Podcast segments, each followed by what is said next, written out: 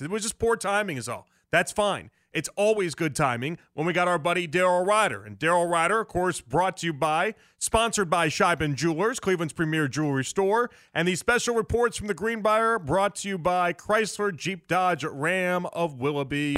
Daryl Ruiter joining us here on the fan. Hello, Daryl. Hey, Jonathan, how are you, bud? I'm good. How is West Virginia treating you? Uh, it is a beautiful country down here. Let me tell you, uh, it is fantastic. And guess what Daryl is doing tomorrow on his day off? Oh, you're not coming on with me later on at night? Well, there's that, but Okay, um, I'm going to the bunker. I was able to weasel my way into the bunker. I'm going tomorrow. Tomorrow morning, 11:30 a.m. What's the bunker? The bunk. Well, so you don't know the bunker? I don't know the bunker. Ah, you are not a history buff. Oh no, Clearly. no! So- I so I so check the- off a lot of uh, a lot of boxes when it comes to being like a like a, a guy's guy. I drink Okay, scotch. I like golf, but I don't do history as well. So the bunker at the Greenbrier is the cold was the Cold War era de facto emergency shelter for Congress and other principal parts of the United States government in the event of a nuclear attack. Hmm.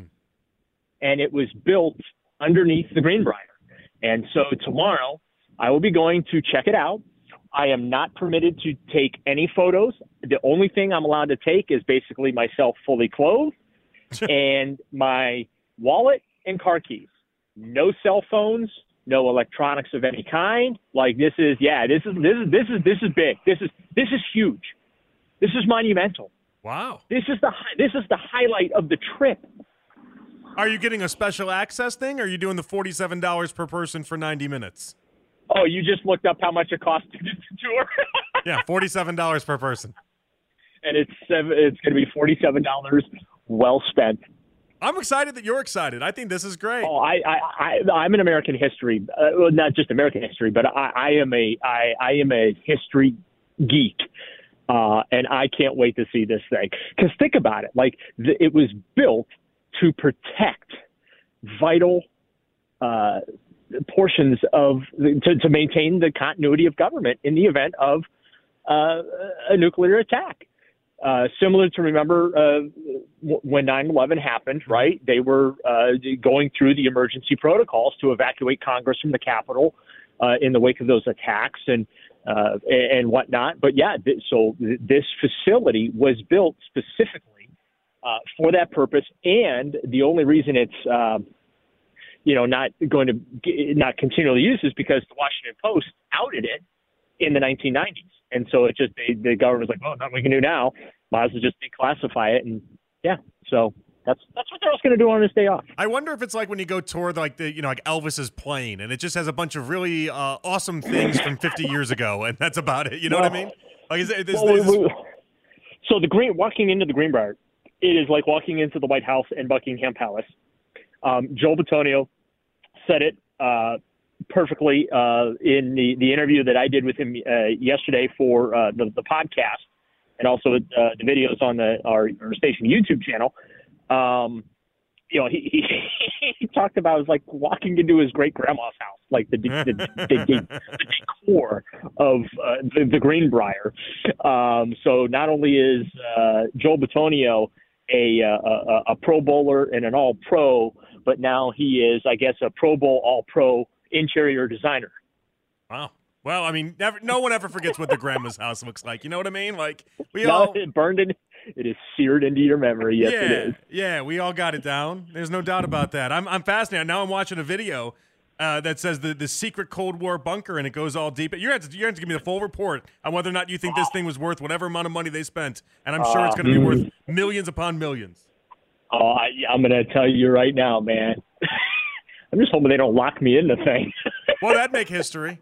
You know that that would make history. I this is cool. I don't get into things like that often. So all right. So anyway, so that's so you have that going on. Do you get? Wait, are you, are you out to like golf or do any of the the fun activities that they have, or, Yeah. or is that one of those things that know, not really uh, for you guys? Yeah, well, no. Uh, there's uh, there is a group that's uh, going golfing tomorrow. Uh, I, I apparently booked my uh, bunker visit uh, without consulting them. Um, but uh, yeah, I mean, there's a lot of stuff now. Even like you know the players, uh, the, the things that they're going to be able to do, and uh, you know, there's like whitewater rafting here. There's skeet shooting. Joel was joking today uh, about how he's going to leave that to Wyatt Teller and the boys. yeah. Um, you know, there's gun ranges. There's like a Jeep, uh, a, a Jeep course where you can drive Jeeps up and down the mountains. Um, it, yeah, it, it is it is beautiful country down here. There's no, and it's like literally in the middle of nowhere as well. Hence the- why the uh, United States government was going to sur- uh, survive in the uh, the mountains of West Virginia. Yeah. Do do the players do they stand out, or is this like is it, it- this is functioning with a bunch of other guests, right? It's not it's not all Yeah. locked down to them, right? No, it's not locked down to them now. Yeah, so they're just you. You could be like a, a just some rich family from Connecticut taking your yearly trip to the Greenbrier, and then everywhere you turn is just Browns players. Yeah, absolutely. Well, I mean, well, I don't. Maybe after seven o'clock at night, because uh, you know the players are occupied for twelve hours a day, seven a.m. to seven p.m. with uh, meetings and, and, and, and organizational activities and things like that. But uh, yeah, I mean, uh, yeah, if you were uh, hanging out at the Greenbrier, there's a chance you might run into a Brown or two or three or fifty-three or ninety of them. No, that's very cool. I, I like it. I just does it feel like people are bonding? Does it feel like the the trip is worthwhile know. at this point, or is it too hard to tell? I, I, yeah, I mean, I can't speak to that. I, I, I, I honestly don't know how to evaluate bonding when you know watching I didn't know. a. If you, uh, I didn't know if like driving by, you watched uh, Wyatt Teller do a trust fall or something, and you're like bonding. Yeah. There it is. Yeah, no, we No. we haven't seen any trust. We have not seen any trust falls. Uh, we have not seen any trust falls on the on the practice field, but we did see we did see someone shove a player to the ground Really? uh, inadvertently. It was an Oh. accident. It was after a catch. Defender got you know you know lost their balance and you know force a habit, and uh, and you just heard a bunch, you know stay up, stay up, stay up. It's just a reminder, you know. Uh, but uh, we Thursday, Friday, and Saturday. That's when training camp's going to get real. Okay. Uh, let me ask you before we get to Myles and some of the other things. You know, Todd in Ward One. You know, you know Todd. He calls a lot, and and Todd asked a question last night. I didn't have a good answer for it, but you're very big into the the stadium, so I figured you'd have a good answer. I said I'd ask you. Uh, he asked. He asked outside of the lakefront. He said, "What suburbs and where do you feel like they would put a stadium if the lakefront doesn't win out?" And honestly, I hadn't thought about it enough, Daryl. I I didn't have a good yeah, answer. I have. I, I have. Uh, I'd, I'd put it in ideally, and I I've not done any like actual like Google Map studies, uh, but you know the 77 480 area there might not be the worst idea. Out by the airport, 70 actually the the best spot would be right by the airport. Uh, 71 480s right there. The Yeah. RTA line runs right through my neighborhood, so that infrastructure is already in place, and does, there's not a lot of uh, infrastructural change that would need to uh, take place there. Um, but you know, uh, put it in Richfield, right? We'll put it where the Coliseum was, I guess. I don't know, but um, I the more and more I dig deeper and deeper into the stadium situation, the more I don't like them on the lakefront. And Really? um, I, I've been having some conversations with, with with some folks with the Browns, uh, basically explaining myself, saying, you know, hey, just because I say certain things, that doesn't mean I'm against your efforts because they they need it. The, the stadium needs addressed. There's no question about it. It's not economically viable with the modern National Football League going forward. Um, it wasn't built well to begin with. Um, is it worth sinking one to 1.2 billion dollars into a building that you're still going to be able to use the exact same number of days that you're using it now? With the maybe the difference being that you have more indoor party space, right? You're not going to be able to use the bowl any, you know, the, the the stadium bowl any more than you're using it now because you're going to maintain the grass. Uh, if you put in turf, well, then we can have a different conversation about that. And they are steadfast that they're going to, you know, maintain the grass surface. Um, so, yeah, I just the more I think about it, dome is the way to go. That's what they need to do. That's what they should do. Um, I, I've had conversations with folks inside the organization about they just should go right to the city and say, you know what, let's scrap this uh, land bridge thing.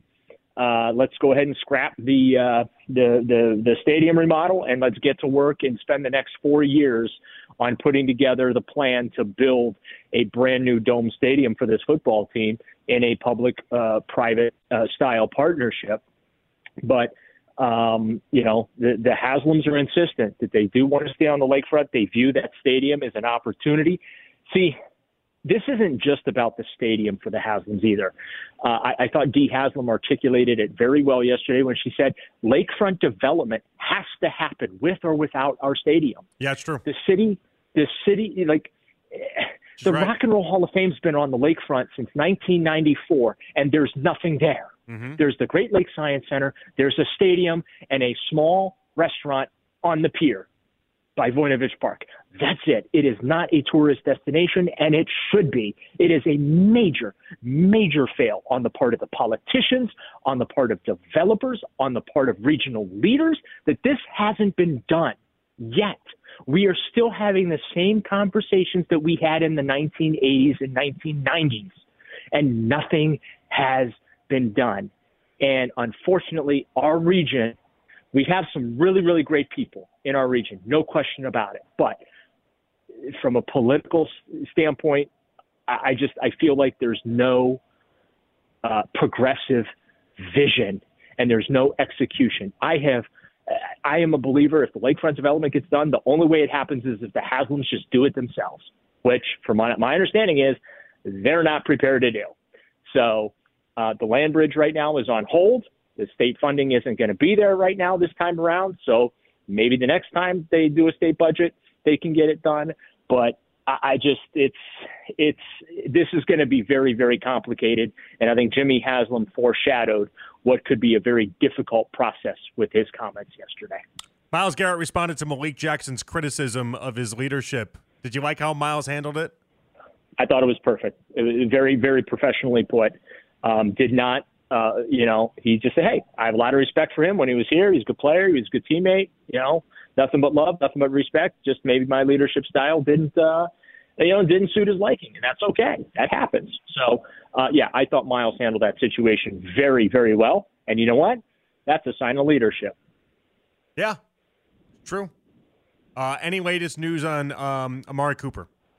Yeah, it's still day to day, like the rest of us. Um, uh, there's you know minor injury. Look, I mean he's out there doing the the side stuff, so um, yeah, they're just going to take it real easy with him. They don't play a meaningful football game until September 10th, and, and you know what you have in Amari Cooper. So who really cares if he practices in training camp? That's really how I feel. Like you know, is, is it really worth um, you know rushing him back so he you know re-aggravate something or what? That just like I said, and you're gonna you're gonna play. First of all, nobody's playing in the Hall of Fame game that matters. Nobody's playing in the Eagles game that matters. Okay, um, so that's two preseasons now. Uh, they're probably going to do literally one preseason game where anyone that matters will actually see the field. So, yeah, there, there's there's no reason right now for Browns fans to sweat. Daryl, enjoy the bunker. I mean it. I hope you have a great time, and we'll talk to you tomorrow night with the recap. Okay? I, I really hope they don't accidentally lock me in. That could be very problematic for me. that would be problematic. Enjoy it, Daryl. Thank you so much. You bet, Jonathan. Take care, bud. All right, good stuff right there with Daryl. And of course, Daryl, as always, sponsored by Sheiban Jewelers, Cleveland's premier jewelry store. And these special reports from the Greenbrier are brought to you by Chrysler Jeep Dodge Ram of Willoughby. We come on back. We got to talk about the Guardians. You'll hear from Tito and Savali and everyone attached to this game. Guardians.